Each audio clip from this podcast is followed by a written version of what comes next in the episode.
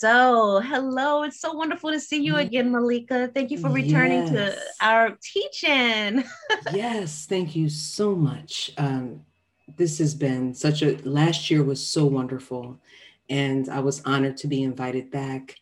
And so, yeah, I'm just super psyched to share and chat it up with you and share amongst our community members so we can stand up in the way that we need to.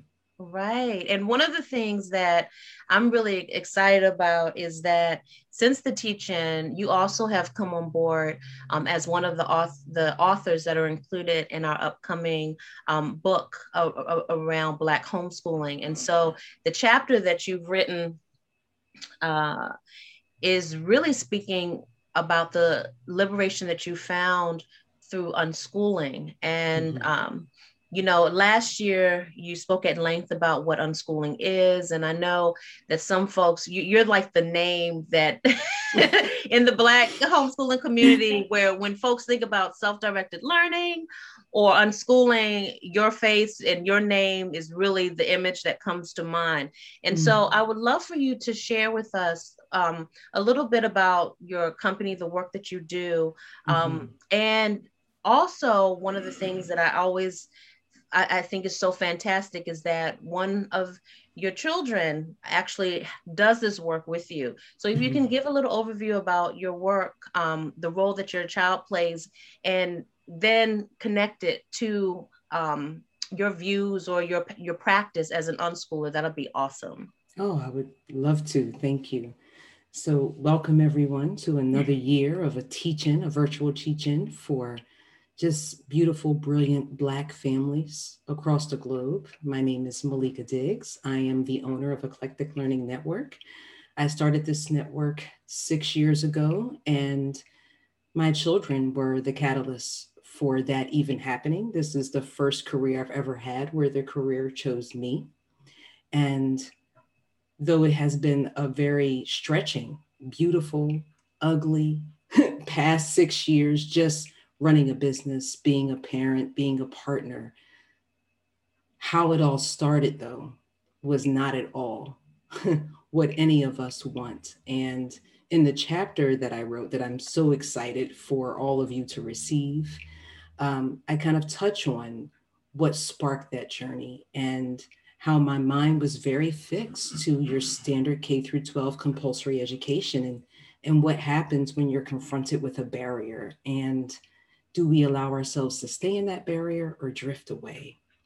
But before I get into that, that kind of lead me up to why I even had the space to write this chapter is that my daughters really played a huge role in me starting ELN because I could see in them so many things that I perhaps saw in myself, but didn't necessarily know that they were an option. To see that autonomy, to see that belief, to encounter other Black and Brown parents who felt the same way I feel when it comes to compulsory education, but hadn't seen enough examples of people like us who are stepping outside of those walls and exploring learning in ways that truly support the whole of our Black and Brown young people. So I started ELN with that in mind so that any parents out there wouldn't have to go through what I went through to get to this point. Not to say that everything's going to be easy peasy, because if that was the case, we wouldn't even have this teaching, to be honest. We all need the support, we all need this kind of community.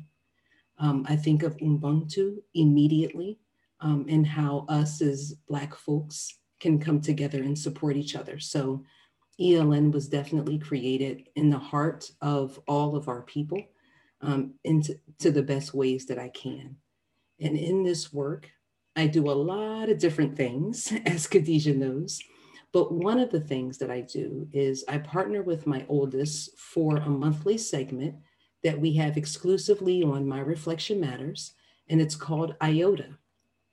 Well, we know IOTA is short, you know, it's a short time span, but it, it's also an acronym for us, which means it's okay to ask. Because in our partnership parenting practice, oftentimes we really get caught up in the fact that young people don't have a voice in their earlier years. and what can we do as parents to bridge that gap. And I'm an unschooling parent. And oftentimes, when people think of unschooling, they think of things like Lord of the Flies, or they think of families with young people who are quote unquote socially inept. And for us, that is not who we are at all. Um, liberation for us does not mean that we are void of respect, that we are void of uh, responsibility and commitment. And my work and my work with my daughter is all about us working through those challenges. This work isn't about solving and completely finding every single answer, but us getting to know each other, our behaviors, our movements, seeing what happens. As parents, we're carrying generations of baggage, of learned behaviors, adopted behaviors. And in amongst all of that, we have biases and it shows up. It shows up in our language, it shows up in our body movements and our facial expressions. And we naturally pass those down to our young people, perpetuating potentially cycles of harm that we know have harmed us over the years. So our work is really about disrupting that. And we came together and we just started having this conversation. It was like, well, why isn't it okay to ask? whether you're an adult or a young person, we kind of forget that it's okay to ask. We've kind of been conditioned to think that sometimes if we don't know the answer, that maybe we shouldn't go any further, or that maybe we don't have the tools, the knowledge, or wherewithal, and people feel embarrassed. But sometimes if we just ask, it could really take a lot of confusion off the plate, thereby bridging that gap that relationship gap between parents and their young people. So every month we meet and we have a live audience and we take one question.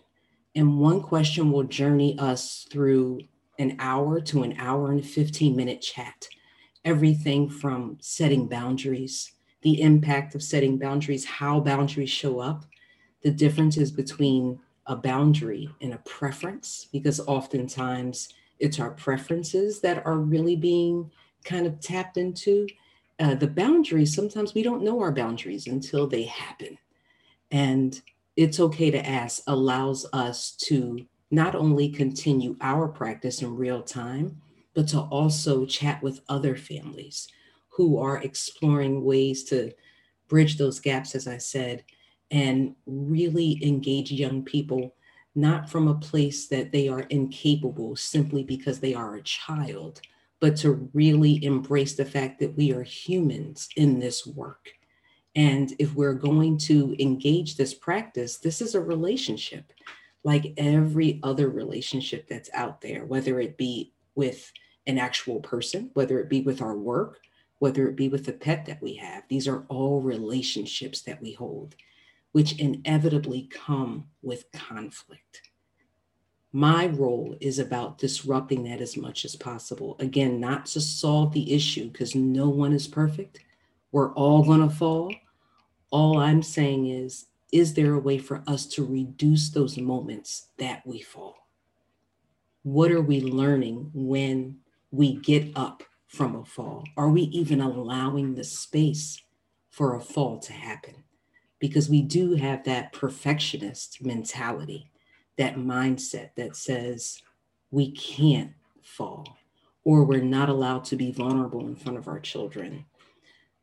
All of those things for me are very much, they play such a strong role in everything I do, but very much uh, was a focus of the chapter that I wrote for this upcoming book. And I'm super, super excited for this. Uh, as Khadijah knows, me and writing have a love hate relationship.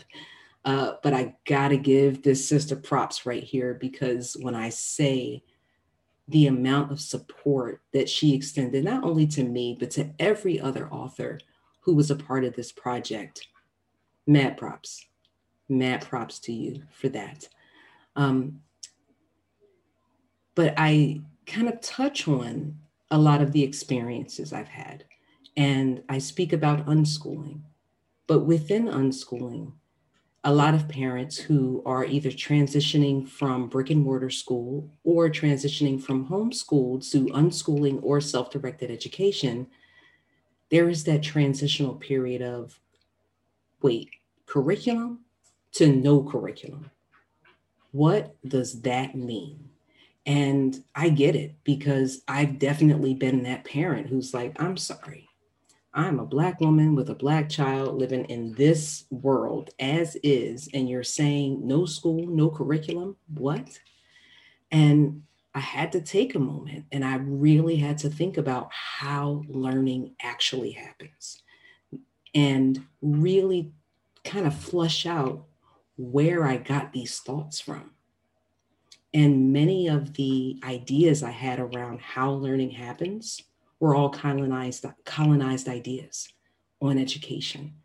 The fact that young people are supposed to show up between nine and three, these Pavlovian bells of 45 minute increments going off, expecting young people to be able to engage in the same way for the same amount of time for every single subject and with mastery and benchmarks.